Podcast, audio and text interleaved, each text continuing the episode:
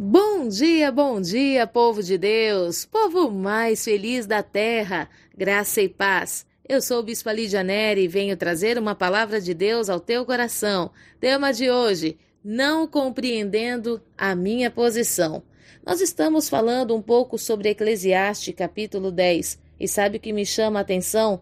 O título desse capítulo é A loucura é a causa de muitas desgraças. E hoje eu quero falar com você sobre o verso 7. Vi os servos a cavalo e os príncipes andando sobre a terra como servos. Do que Salomão estava falando nesse dia quando ele faz essa observação? Pessoas que têm um chamado, que têm uma unção delegada, que têm uma função e que não conseguem compreender a sua posição elas acabam comprometendo todo o processo. Pessoas que não confiam naquilo que Deus colocou em suas mãos, na sua capacidade realizadora, na sua capacidade de resolver problemas, e colocam pessoas que não têm a mesma capacidade para gerenciar situações que você precisa fazer, mas que por causa da insegurança você está colocando essas situações nas mãos de pessoas sem sequer ter um pouco de discernimento. Quando Salomão fala vi servos a cavalo, ou seja, vi servos em lugar de honra, vi pessoas que não tinham estruturas para estar naquela posição, andando como se fossem príncipes sendo levantados pelos próprios príncipes, e vi príncipes andando a pé, como se fossem servos. E o que, que o Senhor está falando com você e comigo? Que nós precisamos compreender quem nós somos dentro da posição que fomos colocados.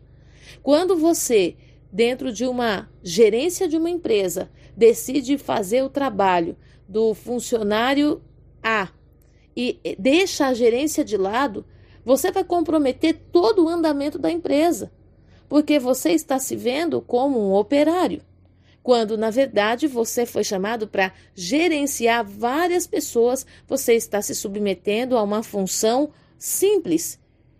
E você precisa compreender que isso pode comprometer o todo. Quando você, como pastor, decide ter pensamento de ovelha, decide se comportar como ovelha, você perde a visão pastoral, você perde a visão do aconselhamento, do confronto muitas vezes necessário, porque você se coloca na porção de ovelha e você fala: não, mas se eu fizer isso, a ovelha vai embora da igreja. Mas se eu fizer isso, a ovelha vai se machucar. E aí você fica amedrontado no teu coração e não assume a sua posição. Dentro desse verso 7, também existe uma outra linha aqui que eu quero abordar com você. Quando Salomão diz: Vi os servos a cavalo e os príncipes andando sobre a terra como servos, ele também está falando de filhos de Deus que já têm Deus como pai e continuam se comportando como servos. Continuam buscando posições em Deus, mas não como filhos, mas como servos. E servos não têm lugar na mesa. Nós precisamos compreender que Deus nos chamou para uma porção maior. E receber a honra de filho é o dever que nós temos até para validar o sacrifício de Jesus sobre a nossa vida. O sacrifício de Jesus não foi só pela nossa salvação, foi para um resgate de paternidade. E quando eu decido me comportar como servo de Deus, eu estou perdendo o direito de ser de viver uma vida descansada por causa de me comportar como servo. Porque vamos dizer, quem cansa mais, quem anda a pé ou quem está a cavalo? Quem anda a pé cansa muito mais do que quem está a cavalo. Deus prepara um caminho para nós andarmos, Deus prepara um meio de transporte no meio das no, dos nossos conflitos, das nossas guerras, e nós estamos insistindo em termos pensamentos de servos e continuar andando por aí e fazendo o que Deus não nos mandou fazer para ver se recebemos um pouco de dignidade espiritual. Deus está nos orientando hoje, orientando você e a mim. Nós precisamos, em o nome do Senhor Jesus, despertar o nosso entendimento para a porção de príncipes, filhos do rei que somos e nos comportarmos como tal. Deixarmos os pensamentos de ovelha, deixarmos os pensamentos de filhos imaturos, deixarmos os pensamentos de servos e nos comportarmos como embaixadores dos céus onde nós estamos. Embaixadores dos céus dentro da nossa casa, embaixadores dos céus no nosso trabalho, embaixadores dos céus na igreja, embaixadores dos céus no meio da nossa parentela. Você é chamado pelo Senhor para se comportar como príncipe e não como um menino indefeso. Deus está falando ao teu coração e ao meu também. Que hoje o Espírito Santo de Deus te desperte, que esse verso 7 venha despertar a tua consciência você já tem tudo o que você precisa para ser reconhecido como filho, como um príncipe. Deus te colocou no lugar de honra, então se posicione. Bispa, mas se eu me posicionar, os meus amigos da empresa vão, me, vão achar que eu fiquei arrogante. Não, você está simplesmente cumprindo a sua função, a sua missão. A sua missão é tornar o trabalho melhor, é tornar, é facilitar para aqueles que são seus amigos o, o ambiente de trabalho e ser um intercessor entre o funcionário e o teu patrão. Deus vai te ajudar. Você que é o intercessor na igreja, você tem uma missão de facilitar o caminho daqueles que chegam na casa do Senhor até o sacerdote de trazer a necessidade, seja um intercessor, e Deus vai te honrar quando você decidir assumir a tua posição de príncipe, de filho, de amado do Senhor. Deus é contigo e ele vai te justificar e te honrar. Em todo esse processo, você vai viver dias de muita honra e de muitas alegrias. Que Deus tenha falado ao teu coração. Que o Senhor te abençoe nesse dia. Fique na paz. Bom dia, bom dia, povo de Deus, povo mais feliz da terra, graça e paz. Eu sou o Bispo Lídia Neri e venho trazer uma palavra de Deus ao teu coração. Tema de hoje: colecionando ofensas. Bispa, que tema forte. Pois é, você pode ser um colecionador de ofensas e nem está se apercebendo disso. Essa semana estaremos fazendo um estudo acerca de alguns pontos de Eclesiastes 10 e Deus tem coisas profundas para falar ao nosso coração. No verso 4 do capítulo 10 de Eclesiastes, a palavra diz assim: Levantando-se contra ti o espírito do governador, não deixes o teu lugar, porque a submissão é um remédio que aplaca grandes ofensas. Você já ouviu aquela expressão que diz: esse desaforo eu não vou engolir. Chega até aqui. Eu não vou ficar nessa empresa, eu não vou ficar nesta igreja, eu paro aqui meu casamento, essa ofensa não vai descer. Só que quando você sai do seu lugar, quando você sai do ambiente que Deus te colocou, você não deixa a ofensa para trás, você leva. A palavra de Deus diz que o perdedor se torna escravo do vencedor. A partir do momento que uma ofensa tira você da sua posição, quem venceu? E é interessante o texto de Eclesiastes 10, porque fala: levantando-se contra ti.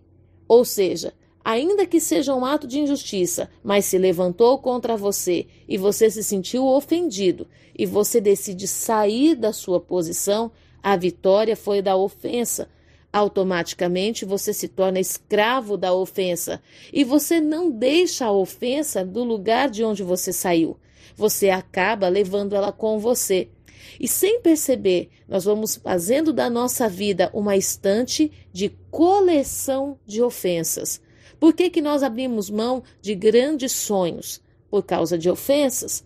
Por que, que nós abrimos mão de família? Por causa da ofensa. E quando você faz uma análise, uma retrospectiva, você acaba observando o quê? Que muitas coisas deixaram de acontecer porque você não foi capaz de permanecer no lugar que era teu por causa de ofensas. Hoje, o Espírito Santo de Deus está nos dando uma chave espiritual. Bispa, mas não é fácil. Não é fácil contornar, não é fácil fazer de conta e você nem tem que fazer de conta. Você não precisa fingir demência acerca de nenhuma das ofensas, mas você precisa saber aonde levar essas ofensas. E nós precisamos levá-las diante do Senhor. Nós precisamos clamar para que o Espírito Santo de Deus venha nos justificar acerca daquela ação. Quando eu faço isso, eu dou a oportunidade do ofensor reconhecer que errou. Quando eu permaneço, quando eu posso, eu posso até mudar algumas atitudes, mas permanecer no meu lugar em submissão. A palavra de Deus é clara quando diz que a submissão deve permanecer. Quando eu permaneço nesse lugar de submissão, o Senhor, ele me justifica gerando no outro consciência do erro. E Deus, ele é justo em todo o seu proceder, do amanhecer ao anoitecer, do nosso levantar ao nosso deitar. O Senhor é teu Deus, ele é meu Deus, ele é nosso Pai. E como Pai, ele não tem prazer nenhum na injustiça.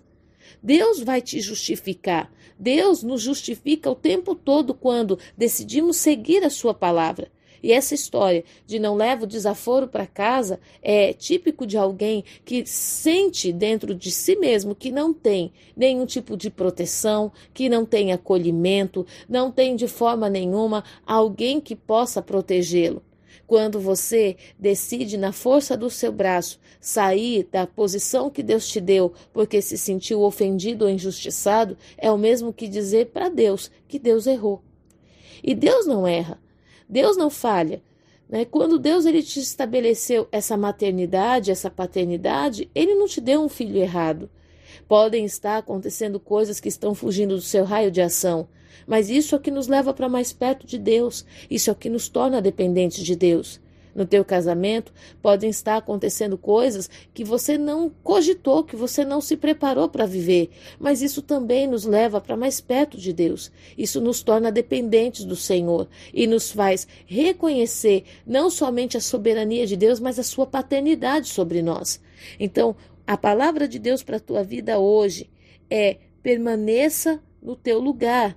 Não seja um colecionador de ofensas. Não monte uma estante no teu coração para lá na frente você ter que contemplar aquilo que te roubou de todos os teus sonhos e os propósitos que Deus tinha com a sua vida. Ninguém, por maior que seja, por mais governador que seja, por mais que queira mandar na sua vida, ninguém pode roubar de você o plano original que Deus estabeleceu. Não permita que as ações de ninguém alterem a sua essência. Você tem uma essência dada por Deus no ventre da tua mãe. Você tem um propósito a cumprir, um plano que Deus designou para a sua vida. E é óbvio que Satanás, tentando tirar você desse propósito, ele vai gerar todo tipo de espinho para que você saia do lugar. Se você decidir ficar, você vai ver onde Deus vai te colocar. Deus é especialista em transformar dores em grandes ministérios em transformar experiências ruins em uma unção poderosa, em transformar maldições em bênção. Então, aqueles mesmos que têm te desonrado são pessoas que ainda vão te apresentar como a pessoa fundamental da vida delas. Amém? Que Deus possa ter falado ao teu coração, que Ele preencha a tua vida com o amor dele, que a paz que excede o entendimento seja o teu governo, e que você possa reconhecer Deus na tua vida hoje, a partir da decisão de permanecer. Que você possa hoje se entregar a Cristo como um sacrifício.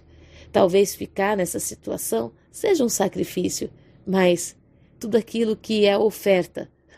Eu costumo dizer que quando dói muito são ofertas que sangram. Toda oferta que sangra move o céu de forma diferente. Então, deixa Deus te honrar.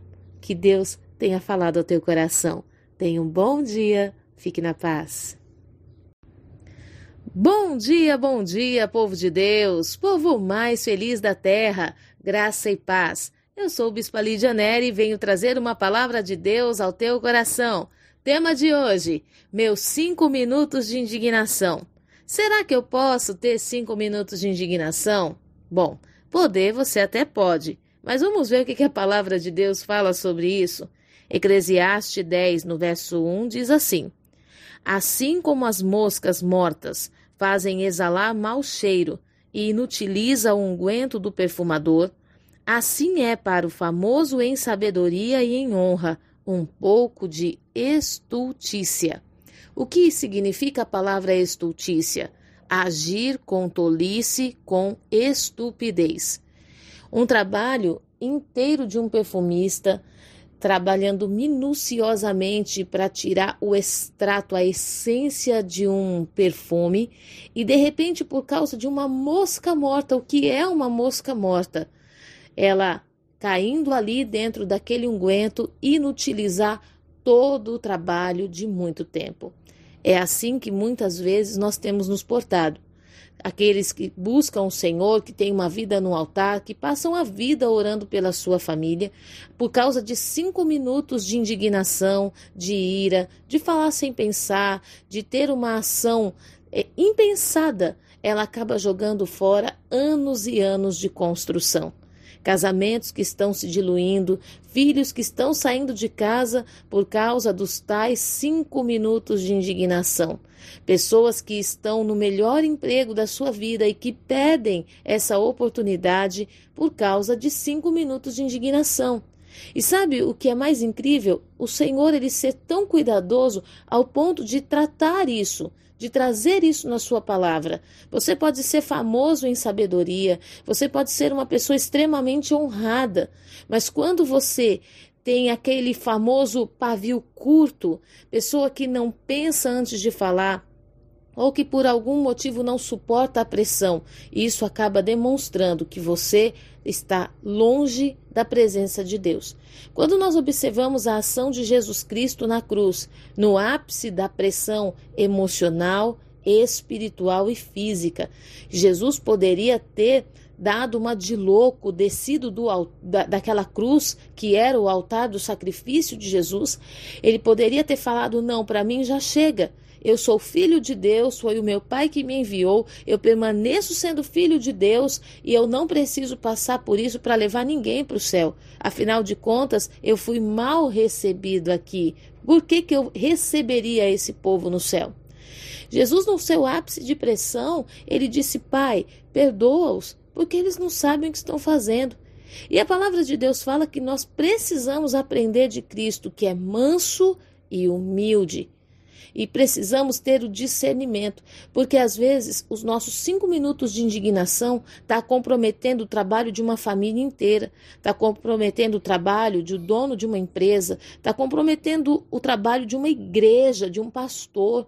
Sabe, pessoas que têm cinco minutos de indignação na igreja, que, que maltratam vidas, que o pastor está há anos tratando, cuidando, amando, protegendo, trazendo para a igreja, e um irmão um diácono, um presbítero, um obreiro da casa vai ali com cinco minutos de indignação e tira aquela vida da igreja. Sabe, nós precisamos avaliar, porque por mais que eu tenha palavras de sabedoria, por mais que eu tenha ambientes de honra na minha vida, os cinco minutos de indignação pode tornar tudo isso inútil. Afinal de contas, as pessoas podem passar a ter medo de te procurar, de falar com você, de se abrir com você, porque sabem que em algum momento isso pode se tornar contra elas. Então, hoje o meu conselho para você é Leia Eclesiastes, capítulo 10. Se atente ao verso 1.